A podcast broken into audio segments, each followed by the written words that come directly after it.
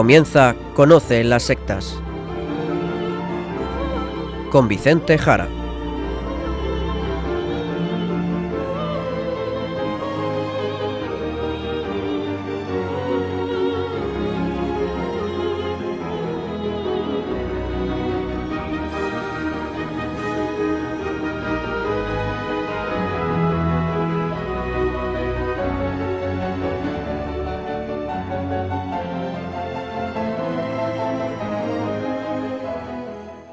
Muy buenas tardes, queridos amigos de Radio María.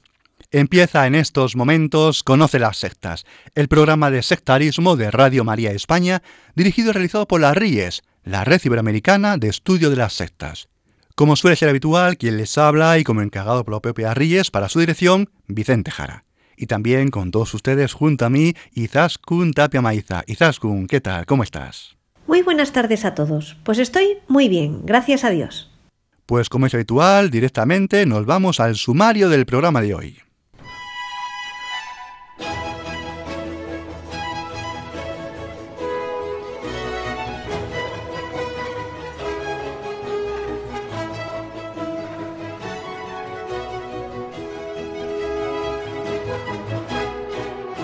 Hoy en el programa hablaremos de algunas corrientes esotéricas, ideológicas, que nos ayudarán a entender el mundo en el que vivimos. Ahora les explicaremos con mayor detalle.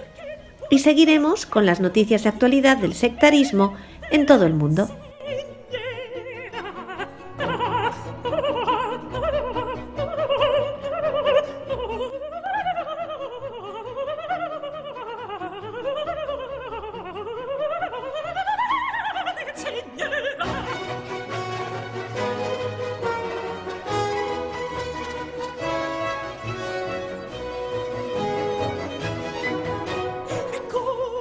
Hoy queremos tratar algunos aspectos que pueden ayudarnos a entender qué está pasando hoy en día con tantas ideologías que vemos que están surgiendo y están surcando la sociedad actual en Occidente. Y nos referimos a ideologías relativistas, de género, igualdad, animalismos, y que para comprender bien hay que ir a su génesis, un surgimiento que puede ser entendido si vamos al mundo del esoterismo, de la magia y de las corrientes masónicas. Pues eso es justamente Izaskun. Vamos a ver, mucha gente, mucha gente, lo sabemos, no entiende muy bien el mundo en el que vive, este mundo de Occidente. Y sin embargo son personas que viven en esta sociedad. No es que hayan venido de otro país, de otra cultura muy ajena. No, no. Son, sois, muchos personas que siempre han vivido en España, por ejemplo, y les cuesta entender qué está pasando en la política, en España, en Occidente, en Europa, en América. ¿Qué está pasando en la política, en las leyes, en las legislaciones? ¿Qué está ocurriendo? Eso es, pero mucha gente es que no entendemos muy bien por qué las cosas son así. A veces sentimos que todo está como muy loco, que los políticos o las corrientes ideológicas son como ideologías enloquecidas o absurdas y no las entendemos muy bien. ¿De dónde salen? Pues vienen Izaskun de muchos, de muchos sitios, de muchos lugares. Y si no los conocemos, la verdad es que no podemos entender el mundo en el que estamos, el mundo en el que vivimos y también vivirán nuestros hijos, nuestros nietos y en este programa en especial nos vamos a centrar en aspectos esotéricos y mágicos, que es lo que aquí tratamos. Decirles que el pasado año, por estas mismas fechas, en concreto el 3 de febrero, tratamos en el programa de Conoce las Sectas, aquí en Radio María, el tema de la voluntad y el subjetivismo, la magia y las sectas, contra, contra en oposición, contra la razón y el realismo propios del catolicismo programa del 3 de febrero del pasado año. Es decir, hablamos de cómo existe una lucha de la irracionalidad y el subjetivismo y el voluntarismo, pues contra el catolicismo, catolicismo que es realista, o debería serlo, racional, o debería serlo, objetivista, o debería serlo. Porque la verdad hay que decir que muchos católicos, si los lleváramos en una máquina del tiempo a 200 años antes de este momento, pues serían definidos muchos de ellos pues como no católicos, sino más bien pues como luteranos o incluso como ateos. Porque hay que decir que muchos católicos de hoy en día hace 150 o 200 años serían catalogados como protestantes luteranos o incluso, ya digo, como ateos. Y esto es así porque hay corrientes ideológicas muy fuertes, muy fuertes, que están moldeando el pensar de las personas, el pensar de los ciudadanos, también de los católicos. Vaya, ¿y esto? Pues sí, Zaskun, pues porque muchos católicos no digo ya que se comporten, no digo ya que vivan, porque esto no es solamente un tema moral, un tema de comportamiento, un tema ético, que sin embargo ya digo es muy importante, sino también porque fundamentalmente, fundamentalmente piensan muchos católicos como subjetivistas, como voluntaristas y además como idealistas y también como constructivistas. Todas estas palabras, vamos ahora a explicarlas un poquito mejor, en mayor detalle, todo esto, subjetivismo, voluntarismo, idealismo, constructivismo, todo esto es anticatólico. Pues vamos a ir explicando todo esto que acabas de decir, pero que sea sencillo para que podamos entenderlo. Pues sí, claro que sí, y lo explicaremos, esperemos, con sencillez. Vamos a ver. En el pasado programa que antes hemos mencionado, pues ya tratamos del realismo y del subjetivismo, de la voluntad, de la magia.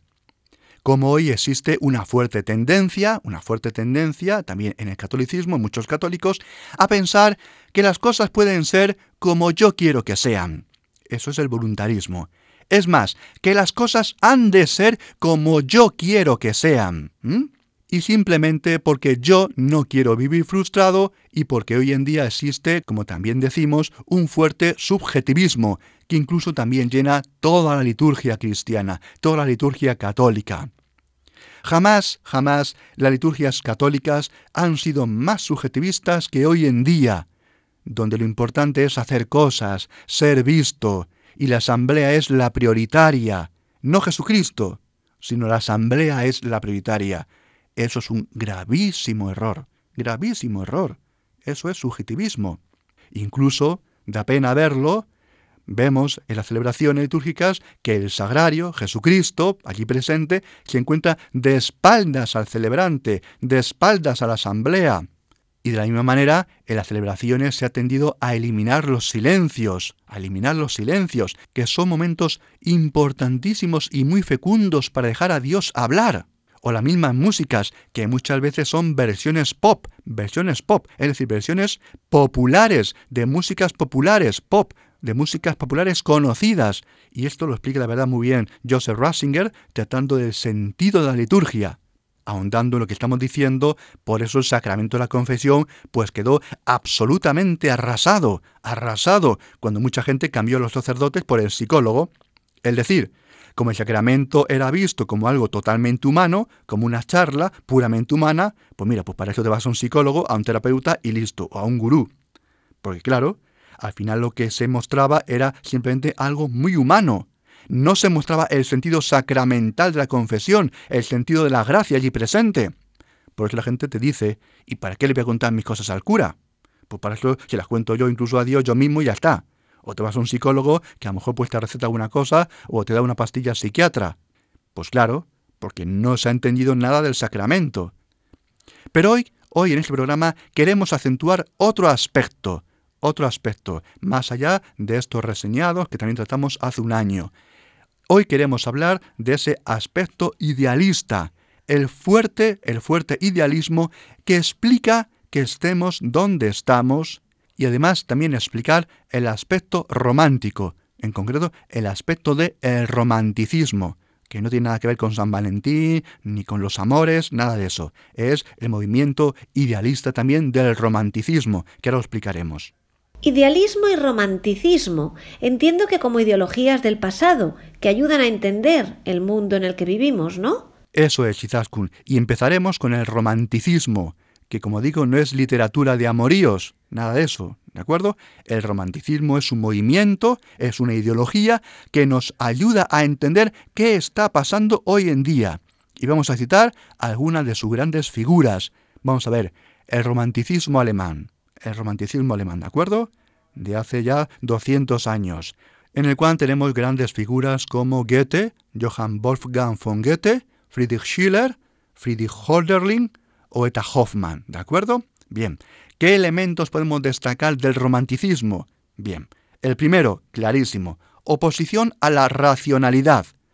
Los románticos son irracionales y lo que les importa es la espontaneidad, el sentimiento, ser libres, sentirse libres. Además también hay mucho elemento místico y se hace una relectura del pasado histórico en clave mitológica, mitológica. El pasado antiguo se le llena de héroes, se habla de un pasado ficticio pero heroico, es ese fundamento de los estados, que es una ficción romántica basada en hechos inventados, totalmente trastocados, totalmente heroicos, épicos, y de ahí surgirán pues muchos elementos, muchos elementos, miren ustedes, que serán la base de los posteriores nacionalismos europeos y de otros lugares del mundo. Y como no también del nacionalsocialismo alemán posterior y muchos otros. En toda Europa. Y de nuevo, el nacionalismo es algo que vuelve y vuelve una y otra vez, no solamente en España, en sus diferentes regiones, sino en todo el mundo. Otro elemento, pues otro elemento que también está de vuelta, porque esto el romanticismo no es una corriente pasada, sino que ayuda a explicar el mundo actual, pues es, hablando de este nacionalismo, pues todo el neoindigenismo actual. Por ejemplo, el neoindigenismo americano en esos héroes también más o menos idealizados de los países iberoamericanos. Y ahora también de los ámbitos anteriores a esos países. Se trata de idealizar el mundo ante la llegada de los españoles a América o el mundo ante la llegada del cristianismo, también en Europa, y también se habla entonces de neopaganismo, el neopaganismo en Europa ante el cristianismo y el neoindigenismo ante de los españoles cristianos evangelizando América. Al final se trata de idealizar un pasado que nunca existió, idealizarlo con héroes, héroes épicos, héroes míticos, dejando de lado la historia, lo que interesa es más la fantasía, para descansar en un pasado remoto que realmente nunca existió, idealizado totalmente, irracional, porque eso ayuda a sentar las bases y dar una consistencia en el mundo actual. El romanticismo es así una ficción de la historia, una reconstrucción, un constructivismo de lo que queremos que haya sido. Apuntar, apuntar efectivamente que este sentido romántico es, como decimos, irreal. No es real, no es histórico. Pero es que vamos a ver, para el romántico, ni falta que le hace. Ni falta que le hace. No importa para el romántico lo que las cosas sean, ni cómo fue la historia. Lo importante, dicen ellos, es la intuición del artista, la intuición del artista, la voluntad creadora del poeta, que es capaz de generar nuevas realidades.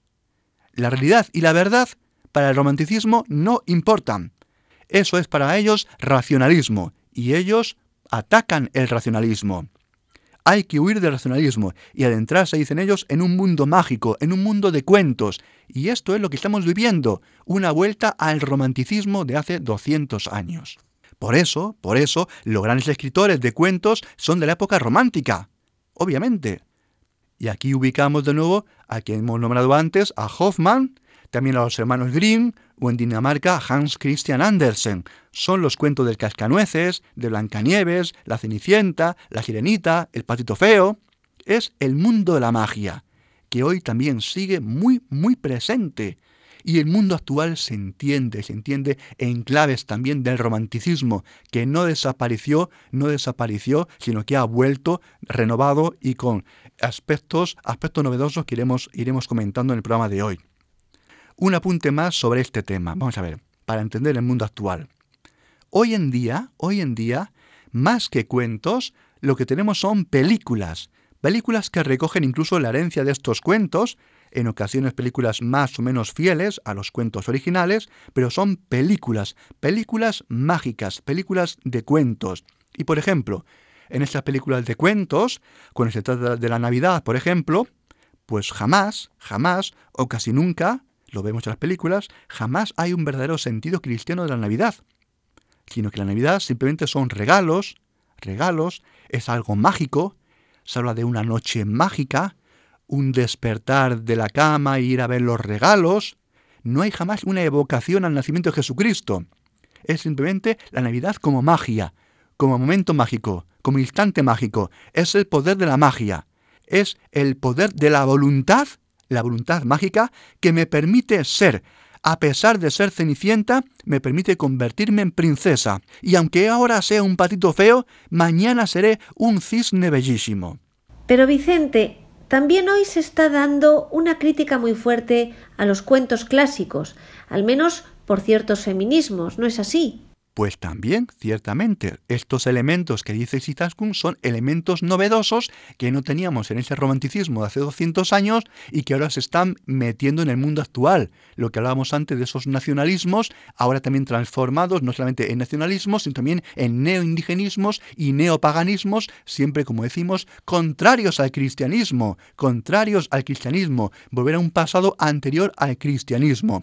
Lo que dice de los cuentos Izaskun, vamos a ver.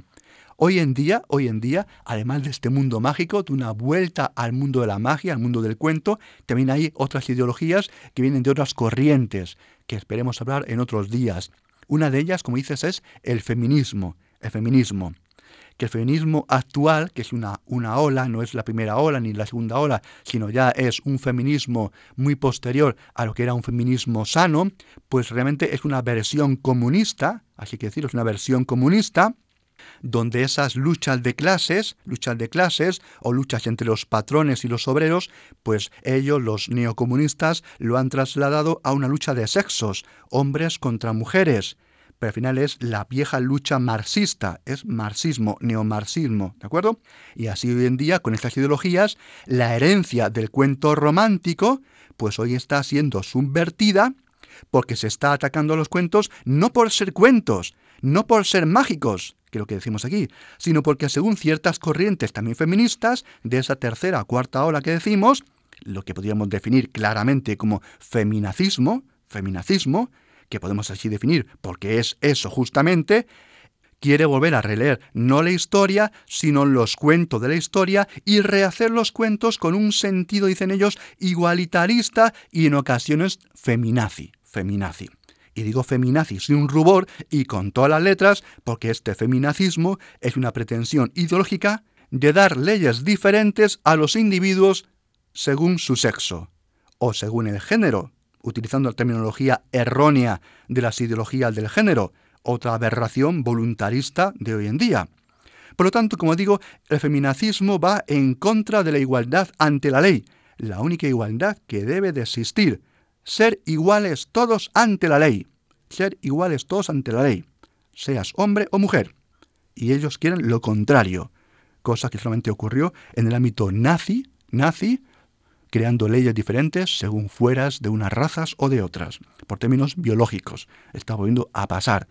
Y por eso esta corriente feminista y con el mundo de la magia y los cuentos explica el mundo actual en el que estamos y lo que está pasando en el ámbito de la pedagogía las ideologías de la pedagogía, ideologías perversas, ideologías pervertidoras. Y se explican, como digo, se explican por ese sentido neocomunista y también constructivista de lucha y de que cada cual puede construirse su género y además con el voluntarismo y el idealismo, es decir, pueden construirse, según ellos, la realidad simplemente porque yo lo quiero. Y diré más, y diré más, atención, porque también el ámbito del cuento, el ámbito de la magia, pues ha asumido también el relato corto hoy en día, el cuento de corte oriental, que es muy típico de la nueva era, de todas sus corrientes, típico de literatura de autoayuda, relatos de monjes orientales, de viajes iniciáticos, de personas que buscan en la zona de Oriente, en el Himalaya, en el Nepal, por ahí, buscadores eternos, todo ello para sentirnos bien y autoengañarnos autoengañarnos. Es el cuento optimista. Volver a la infancia más infantil, más enajenada, menos crítica.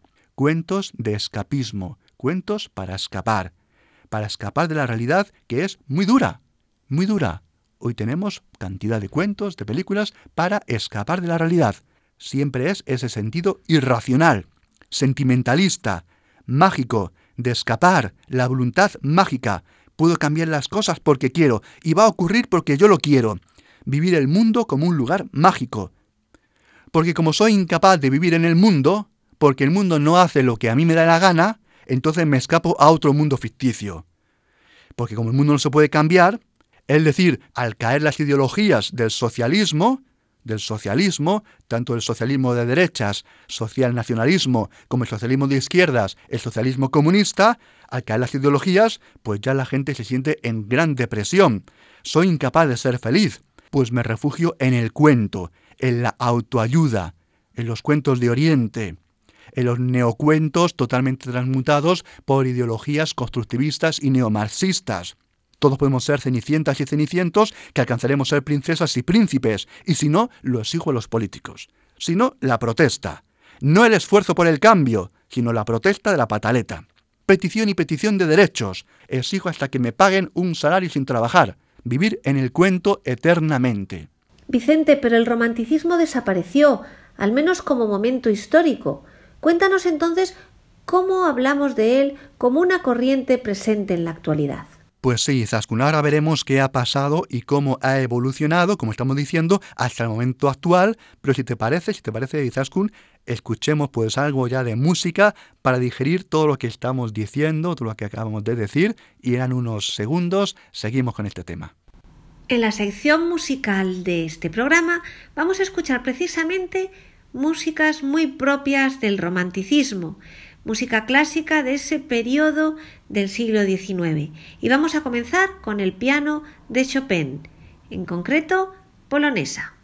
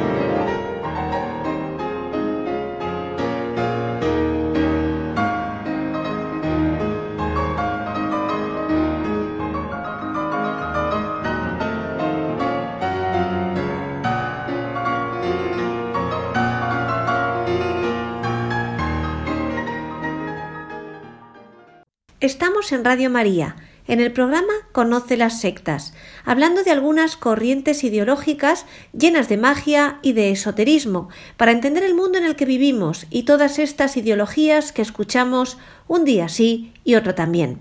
Nos quedamos viendo cómo el romanticismo parece que sigue presente hoy día. ¿Cómo es posible, Vicente? Sí, vamos a ver, expliquemos esto, vamos a ver. El romanticismo es una de las formas de idealismo, de idealismo. A ver, el idealismo es una corriente que viene pues desde la antigüedad, la verdad, aunque con diferentes nombres. Es decir, que la realidad no se puede conocer, que todo por tanto es relativo, que las cosas dependen del cristal con que se las mire, y esto ya, por ejemplo, lo tenemos en Grecia, e incluso con argumentos muy fuertes, que incluso negaban el movimiento, como lo hizo Zenón, de la corriente de los eleatas, o el mismo Heráclito, que decía que todo es cambiante, y por tanto de nada vale afirmar algo porque lo afirmado posteriormente puede ser lo contrario, porque todo es cambiante, ya no es como era. En definitiva, esta corriente idealista, fuertemente irracional, negacionista de la verdad, no se puede conocer, no podemos conocer lo que hay, es relativista, pues siempre ha existido, siempre ha existido. Y su mayor oponente fue en la antigüedad Aristóteles. El mayor oponente del idealismo ha sido siempre y sigue siendo Aristóteles el movimiento aristotélico. Y con él, pues toda la ciencia. La ciencia es racional. La ciencia cree en leyes. La ciencia cree que se puede conocer la realidad. La ciencia cree que se puede conocer la verdad. Con mucho esfuerzo, pero podemos acercarnos a la verdad. ¿De acuerdo? Por decir también, Aristóteles es el creador, el fundador de la lógica. Y con toda esa corriente de aristotelismo tenemos también a San Alberto Magno, patrón de la ciencia, a sus discípulos Santo Tomás de Aquino, y con ellos pues también la corriente tomista. Y sus ideas son el realismo. Las cosas existen, no son ficciones, no son ideas en mi cabeza, existen realmente. Es más, puedo conocerlas. La verdad existe. Esa adecuación de lo que yo digo con la realidad.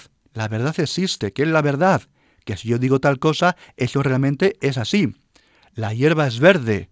La hierba es verde es verdad porque la hierba es de color verde. La verdad existe, la realidad existe, no son cosas en mi cabeza. Y lo que es verdad es verdad para todos. Y existen leyes, existen normas, existen estructuras en el mundo. El mundo es ordenado, es un cosmos, es una creación por Dios. ¿De acuerdo? Dios, un Dios personal, decimos los católicos, un Dios que nos ama, un Dios que es sabio. El mundo no es un torbellino caótico, inconexo. Las personas no estamos en un ciclón que nos lleva de un sitio a otro sin sentido. La vida no es un ciclón, sino que es un cosmos, está ordenado, porque es creación de Dios, un Dios que nos ama, un Dios que es bueno, un Dios que incluso se ha hecho hombre para estar más cerca de nosotros, para que podamos amarle mejor. Históricamente, el idealismo y el realismo, ¿de acuerdo? Por decir así, son las dos posiciones que siempre han existido y siempre vienen oponiéndose.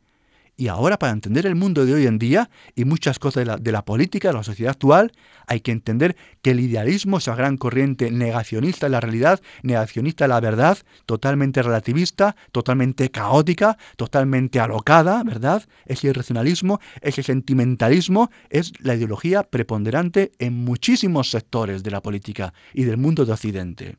A ver, explícanos esto un poco más. Sí, vamos a ver. El romanticismo, el romanticismo como ideología, desapareció, desapareció.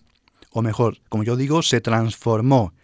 El romanticismo como ideología desapareció con la llegada de la fuerte industrialización del siglo XIX y los grandes logros científicos y técnicos del siglo XIX, finales y también de inicio del siglo XX. ¿De acuerdo?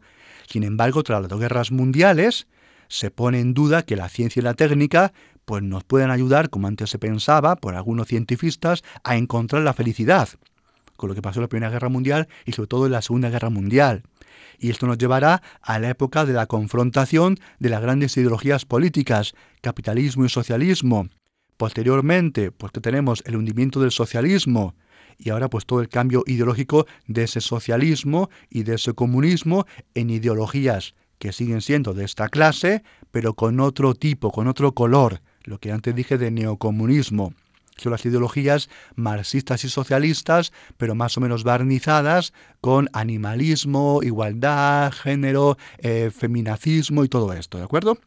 Porque no hay que olvidar que todo el idealismo no ha desaparecido, lo que estoy diciendo, pero es que vamos a ver, es que nunca va a desaparecer siempre va a ser una corriente que va a estar ahí, más o menos preponderante, a lo largo de la historia del ser humano. Y para entenderlo mejor, no hay que olvidar las grandes figuras del idealismo alemán, que son Hegel, Fichte y Schelling. Hegel, Fichte y Schelling.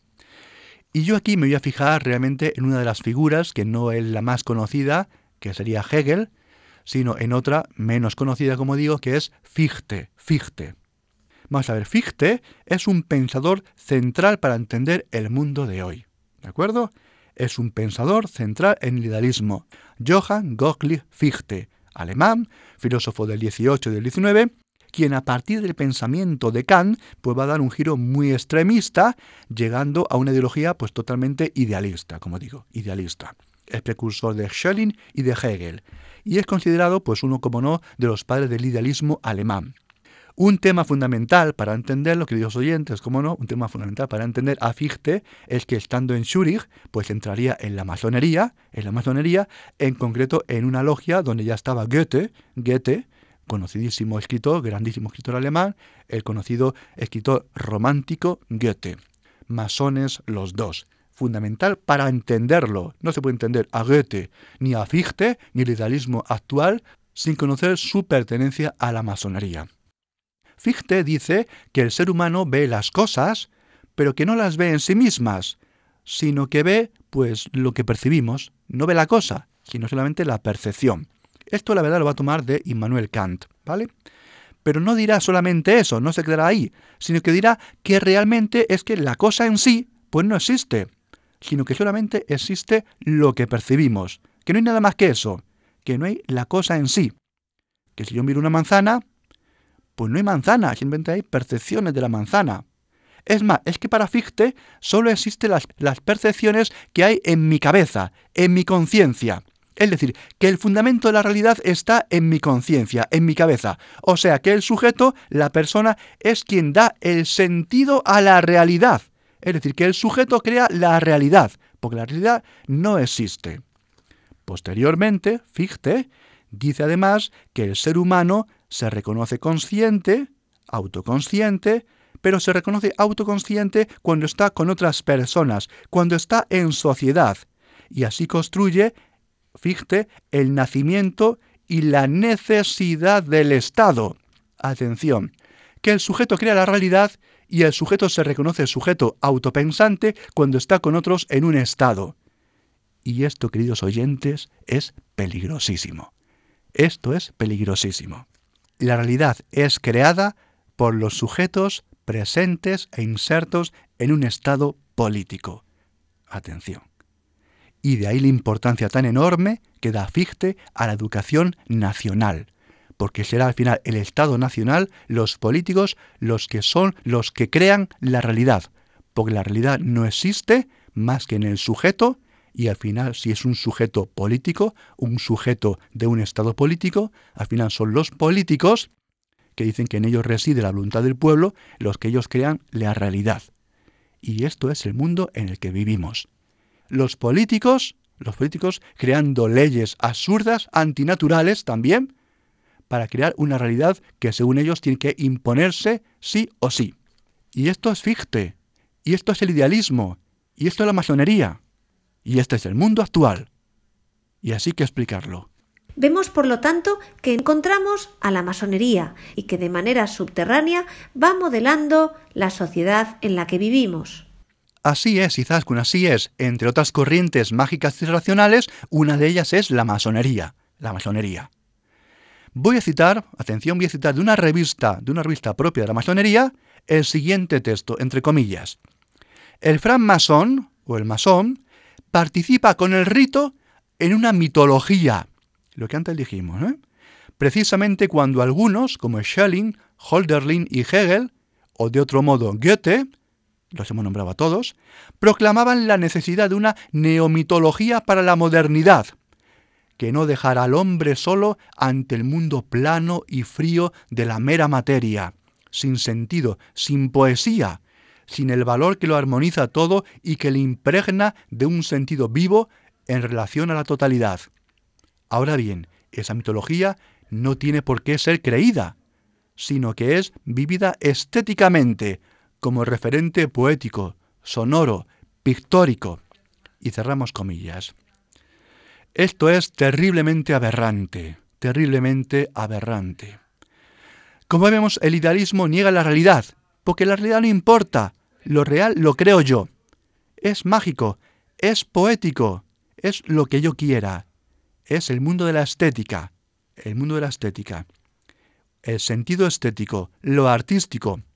Y esto es nuclear en el idealismo, nuclear en Fichte, nuclear sobre todo en Hegel, la estética, lo artístico.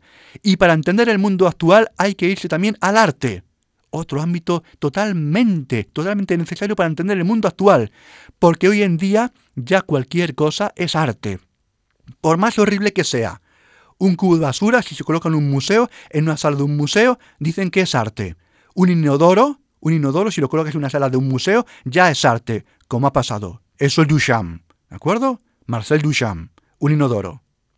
Es absurdo, el inodoro fuera de la sala del museo es un inodoro. Pero si lo colocas en el ámbito museístico, dicen que es arte. Colocas una persona desnuda en una sala de museo, que es arte, es una performance. Esto es una aberración y esto viene del idealismo. Y hasta aquí hemos llegado, hasta ese punto hemos llegado. Por eso es la voluntad, como decimos, la que crea el arte vemos como el arte tan absurdo de hoy en día viene pues, de un sentido de voluntad, la voluntad creadora que dice lo que es arte y lo que no. Y como todo es voluntad, y como decía Fichte, todo está ordenado por el Estado, el Estado dice qué es la ley y qué no es la ley. Anula, por lo tanto, la ley natural y dice lo que es la ley, por más absurda que sea. Y el Estado así lo que vemos es que está dictaminando lo que es niño y lo que es niña, lo que es ser hombre o ser mujer, o la media docena de géneros y más, o 20, o los que haya, géneros que se han inventado, no sexos, es absurdo todo esto, incluso las palabras usadas, ahora diremos algo, porque realmente el Estado tiene la, voluntad estatal para cambiar la realidad a su antojo y a su gusto. Y esto es el idealismo, y hay que entenderlo desde el idealismo, el romanticismo, el aspecto artístico y lo que también es el lenguaje. La realidad la crea el sujeto dentro de un Estado que crea leyes según su parecer. La realidad la crea el sujeto en el Estado, pero no todos los sujetos, sino los políticos que se hacen con el poder de los sujetos. Y por eso, como digo, también las palabras y lenguaje. El lenguaje es fundamental, porque el lenguaje, la palabra mágica, la palabra mágica es la que para ellos crea la realidad viene de mi cabeza, yo lo expreso diciendo palabras, las palabras mágicas. Por todo eso el lenguaje inclusivo, el lenguaje igualitarista es tan importante para los idealistas, para los poetas del idealismo que hemos dicho antes, lo pictórico, lo sonoro, lo que se expresa, los ideólogos actuales, porque creen que el lenguaje crea la realidad. Yo digo que eso es un niño. Oiga, que no es un niño. Sí, sí, pero yo lo digo. El político, el ideólogo, dicta con su palabra lo que es y lo que no es, porque según ellos crean la realidad con sus palabras, con su voluntad. Y toda esta realidad la que vimos solamente se puede entender desde estas corrientes idealistas, mágicas, que encontramos, como decimos, en las logias masónicas, iluministas y los socialismos e idealismos que siguen siendo muy fuertes, siguen siendo muy fuertes. Y todo esto también hay que entenderlo desde el luteranismo, ¿Por qué nació el idealismo en Alemania, el idealismo alemán? Pues esto viene de las corrientes luteranas, el luteranismo, donde cada cual interpreta según él, cada uno habla con Dios, lee la Biblia y cada uno opina lo que le parezca, al margen de la tradición, al margen de la iglesia. Esto es el luteranismo. El luteranismo es arrollador, arrollador en todas las ideologías posteriores y es también arrollador en el catolicismo desde hace décadas. Los católicos hoy en día, lamentablemente, no acuden jamás al catecismo, jamás, casi nunca. Ellos, los católicos también, muy luteranos, la verdad, lamentablemente, muy idealistas, muy voluntaristas, muy sentimentalistas, muy luteranos, al margen de lo que diga el catecismo, al margen de lo que diga la tradición y la iglesia, cada uno tiene su propia opinión. ¿Para qué mirar lo que diga la iglesia? Yo tengo mi opinión y es la que me vale. Eso, queridos oyentes, eso es luteranismo, eso es idealismo alemán, eso es voluntarismo y es magia, eso es relativismo y es irracionalismo, eso es subjetivismo. Y por eso ha podido entrar con tanta fuerza todo el universo mágico de la nueva era. Toda la nueva era ha podido entrar por ese agujero enorme, a nivel social, a nivel religioso. ¿De acuerdo? Vicente, y ante todo esto, ¿qué se puede hacer? Pues la verdad, Cizaskun, pues esa pregunta ya tendríamos que dejarla para otro día Aún faltarían muchas ideas que decir para explicar cómo hemos llegado a la situación actual y, como no, la pregunta que, dices, qué hacer entonces, pues nos llevaría a otro programa completo o quizás dos. Pero sí diremos, sí diremos que al menos sí existe bastante hartazgo de todo este mundo ideológico, de este mundo idealista, neosocialista, neocomunista, los nuevos idealistas, las corrientes masónicas, estamos hartos de tanta magia, de tanto voluntarismo, subjetivismo. Y esto simplemente porque la realidad, la realidad, queramos o no, es muy tozuda. La realidad es muy tozuda. Por más que digamos que el blanco es negro, el blanco será siempre blanco, siempre. Y por más que se intente destrozar a los niños con las ideologías de la pedagogía actual, la naturaleza se impone. La naturaleza se impone aunque lo hace obviamente con dolor, con dolor y destrozando muchas vidas, destrozando muchas vidas. Por eso las personas hoy en día se están hartando de todas estas ideologías. Y más que nos queda para hartarnos, pues son horribles, son antinaturales, son mágicas, en el peor sentido de la palabra, mágicas, son voluntaristas, son idealistas. Por eso las personas no podemos realmente soportar el irracionalismo, estas ideologías que hoy gobiernan Occidente y que están imponiendo en todo el mundo. Son aberraciones insoportables. Porque al final, al final, queramos o no, lo que existe es el realismo, la realidad, la verdad, la ley natural, Dios y este mundo que fue creado por Dios y sigue Dios manteniéndolo en el ser, con sus leyes, con sus estructuras. ¿De acuerdo? Pero todo esto, que no tenemos tiempo, Izaskun, si te parece, hablaremos otro día. Seguimos con música del romanticismo y vamos a escuchar un poema sinfónico, una pieza musical muy propia de este movimiento, en concreto de Héctor Berlioz, la serenata de Harold en Italia.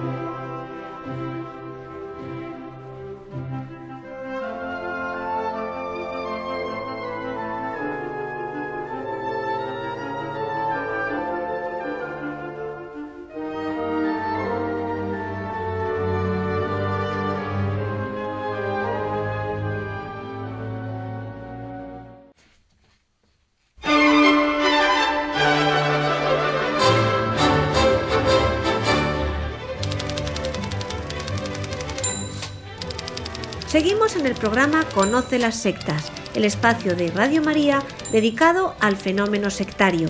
Ahora, como es habitual, vamos a dirigir nuestra mirada a la actualidad y para ello contamos con el padre Luis Santa María, sacerdote de la diócesis de Zamora y miembro de la Red Iberoamericana de Estudio de las Sectas, la RIES, que ha preparado una selección de noticias. Buenas noches, padre Luis. Hola Izaskun, buenas noches. Sí, como siempre, aquí vengo con las noticias. Vamos allá. Aquí, en España, diversos colectivos han dado la voz de alarma porque la Universidad de La Laguna, en las Islas Canarias, ha firmado un convenio para difundir la pedagogía Waldorf, que depende doctrinalmente de la sociedad antroposófica. Efectivamente, el rector de la Universidad de La Laguna, Antonio Martinón, firmó el pasado 6 de febrero un convenio de colaboración con el presidente de la Asociación para el Impulso a las Iniciativas Pedagógicas Libres, Xavier Alá, con el objeto de acercar el sistema pedagógico Waldorf-Steiner a los estudiantes a través de cursos de extensión universitaria, trabajos de fin de grado en magisterio, prácticas curriculares, el establecimiento de becas y ayudas o la realización de distintas publicaciones. La reacción no se ha hecho esperar y el tuit de la Universidad de La Laguna, informando de esto, ha sido contestado rápidamente por diversos internautas que conocen bien la pedagogía Waldorf y su carácter nocivo para los niños y en general para toda la sociedad. El psicólogo Eparquio Delgado, divulgador escéptico muy activo en las redes sociales y autor de varios libros, respondió enseguida que mi universidad está contribuyendo a la difusión de la pseudociencia llamada pedagogía Waldorf sencillamente.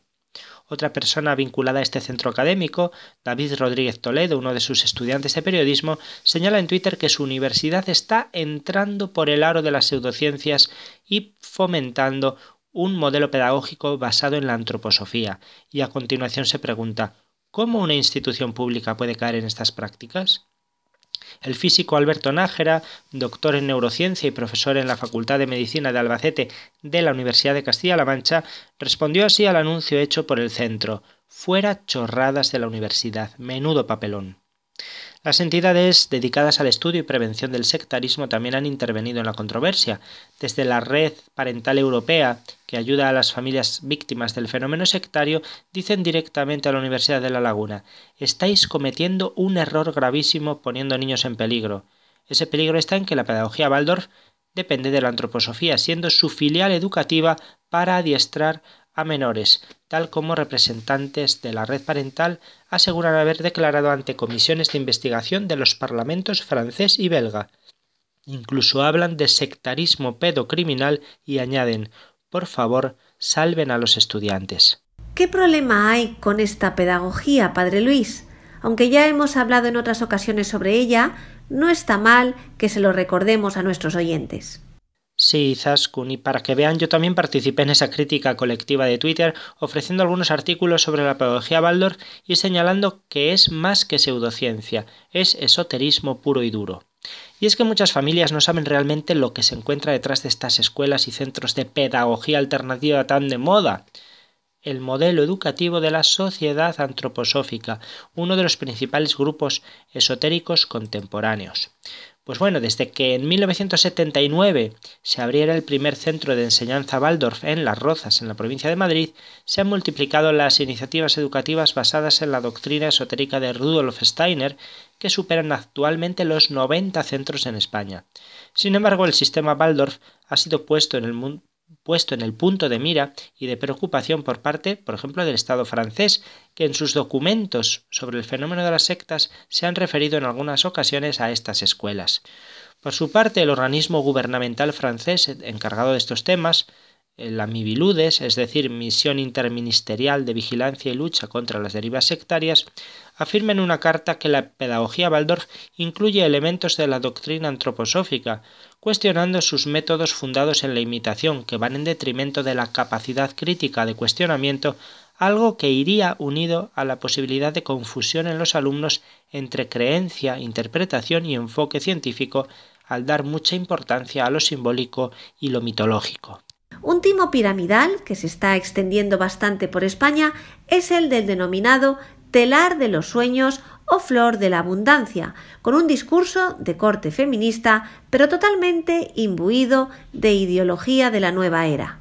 El Confidencial ha publicado un interesante reportaje firmado por María Azuil en el que se explica con detalle el funcionamiento de una secta que, como bien dices, fluctúa entre lo comercial, es un timo piramidal, y la nueva era.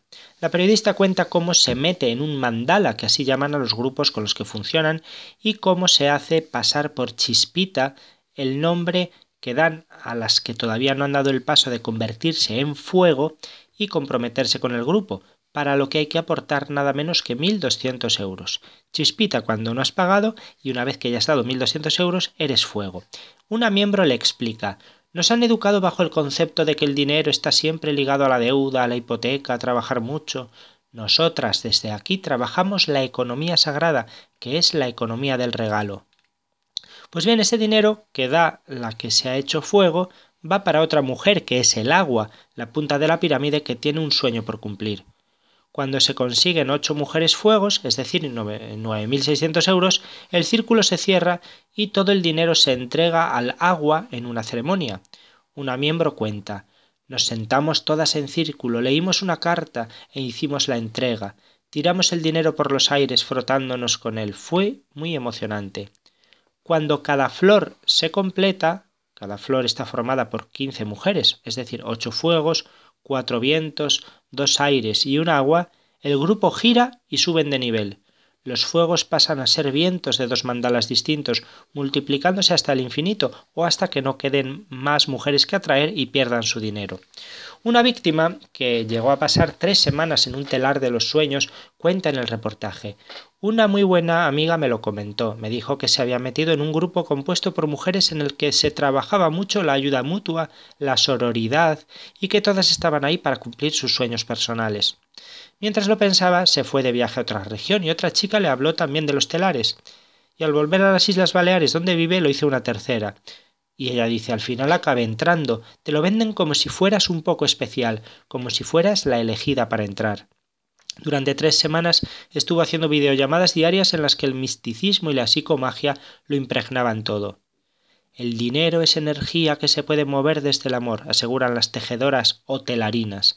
También creen que formar parte de estos mandalas les ha ayudado a curar sus enfermedades, empoderarse o atraer cosas positivas a su vida y sentirse completas, más incluso que con sus grupos de amigas. Ninguna se cuestiona que sea realmente por la propia lógica de su funcionamiento un timo piramidal de libro. Es curioso que, a pesar de ser obligatorio para entrar, apenas se habla de dinero. Una víctima cuenta. Cuando cuestionabas algo te decían que lo hicieras en privado para no traer malas vibraciones.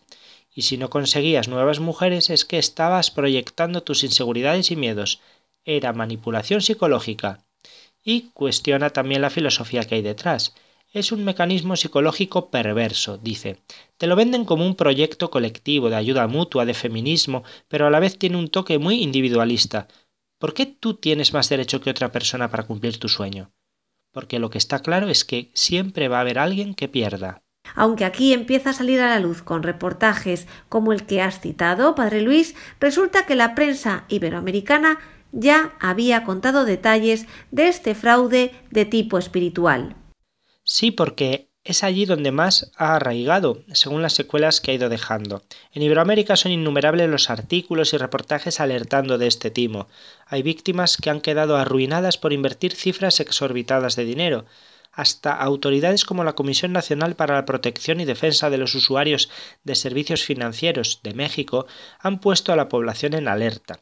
En el Estado mexicano de Sonora ya han reformado su código penal para introducir penas de hasta 13 años de prisión a quien organice esta actividad. Azul González, de 29 años, es mexicana y se metió junto con su hermana en uno de estos telares en la ciudad de Torreón. Como no tenían el dinero necesario, otra mujer del mandala les hizo un préstamo. El día de la ceremonia de entrega contó unas 400 personas. Cada agua iba subiendo al estrado y recibiendo bolsas de dinero. Aquí en Torreón rentaban salones de fiestas para los encuentros y no nos decían el lugar hasta media hora antes. Se suponía que a los quince días iban, llegaban a ser agua, pero las semanas pasaban y nunca lo consiguieron. Lo que sí llegó fue la deuda que habían contraído. A mi hermana, dice, le acabaron embargando la casa porque se cuadriplicó la cifra con los intereses. Yo estoy ilocalizable para que no me llegue, y el dinero pasó literalmente cinco minutos por nuestras manos. Y es que hay incontables víctimas. Cuando Ana en España quiso salir, la única opción que le dieron es que encontrase a otra mujer que ocupase su lugar. Y dice, ¿cómo iba a hacer eso? Convencer a otra mujer para que confíe en un sistema que ya sabía que era un engaño. Desde entonces muchas me retiraron la palabra, tanto amor y tantos cuidados, y mira, en otros países como Argentina acabaron entrando hombres ante la imposibilidad de encontrar a nuevas víctimas. Y también por pura necesidad y gracias a Internet el sistema cruzó el océano hasta llegar a España y encontrar nuevas víctimas. De hecho, la cantidad de 1.200 euros es precisamente el cambio de 1.440 dólares, la cifra de referencia en los países sudamericanos. También una cifra eh, numerológicamente muy atractiva, porque al sumar los números sale el 9. En Ibiza, donde todo lo místico encuentra siempre su público, es donde el telar ha saltado antes a los titulares, también por ser una isla y agotarse antes la base necesaria para poder seguir captando. Sin embargo, desde la Policía Nacional aseguran no tener conocimiento de denuncias por este sistema. Claro, Muchas mujeres no acuden a comisaría por no enfrentarse con la mujer hasta entonces de absoluta confianza o incluso familiar que las introdujo otras por miedo a represalias, y mientras el telar sigue extendiéndose con la convicción, dicen, de que todas las mujeres deben conocer este movimiento, es revolucionario. Mientras, al teléfono, una víctima se sincera. Si cuento todo esto es para que ninguna mujer más caiga en esto. Gracias, Padre Luis, una vez más, por dedicar este tiempo a contarnos las últimas noticias sobre las sectas. Volveremos a contar contigo dentro de dos semanas. Gracias a vosotros, Izaskun y Vicente, y a toda la gente de Radio María, a todos los que nos escuchan también. Hasta el próximo programa, dentro de dos semanas, si Dios quiere. Continuamos con música del romanticismo, ahora con Franz Schubert, su Sinfonía Inconclusa, que ha sido noticia últimamente por haber sido concluida a través de inteligencia artificial.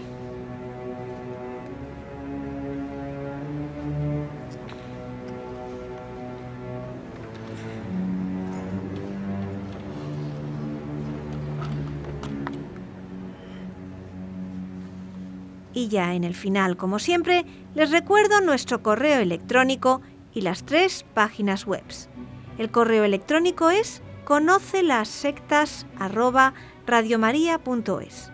La web de la RIES, la Red Iberoamericana de Estudio de las Sectas, es www.ries-sectas.tk, donde podrán suscribirse al boletín semanal de manera gratuita. La dirección del blog de la Ries es www.info-ries.blogspot.com. También pueden leernos dentro del portal de noticias religiosas de Infocatólica, cuya web es www.infocatólica.com. Y si alguno de ustedes, queridos radioyentes, desea alguno de los programas de Conoce las Sectas, para ustedes mismos, para un familiar, para un amigo, como un regalo, ante una necesidad de un tema aquí tratado, por la razón que sea, pueden llamar al teléfono 91 822 80 10. Lo repito, 91 822 80 10. Muchas gracias y buenas noches de parte de todo el equipo, que está compuesto por Vicente Jara, Luis Santamaría y quien les habla, Izaskun Tapia Maiza. Hasta dentro de dos semanas, si Dios quiere.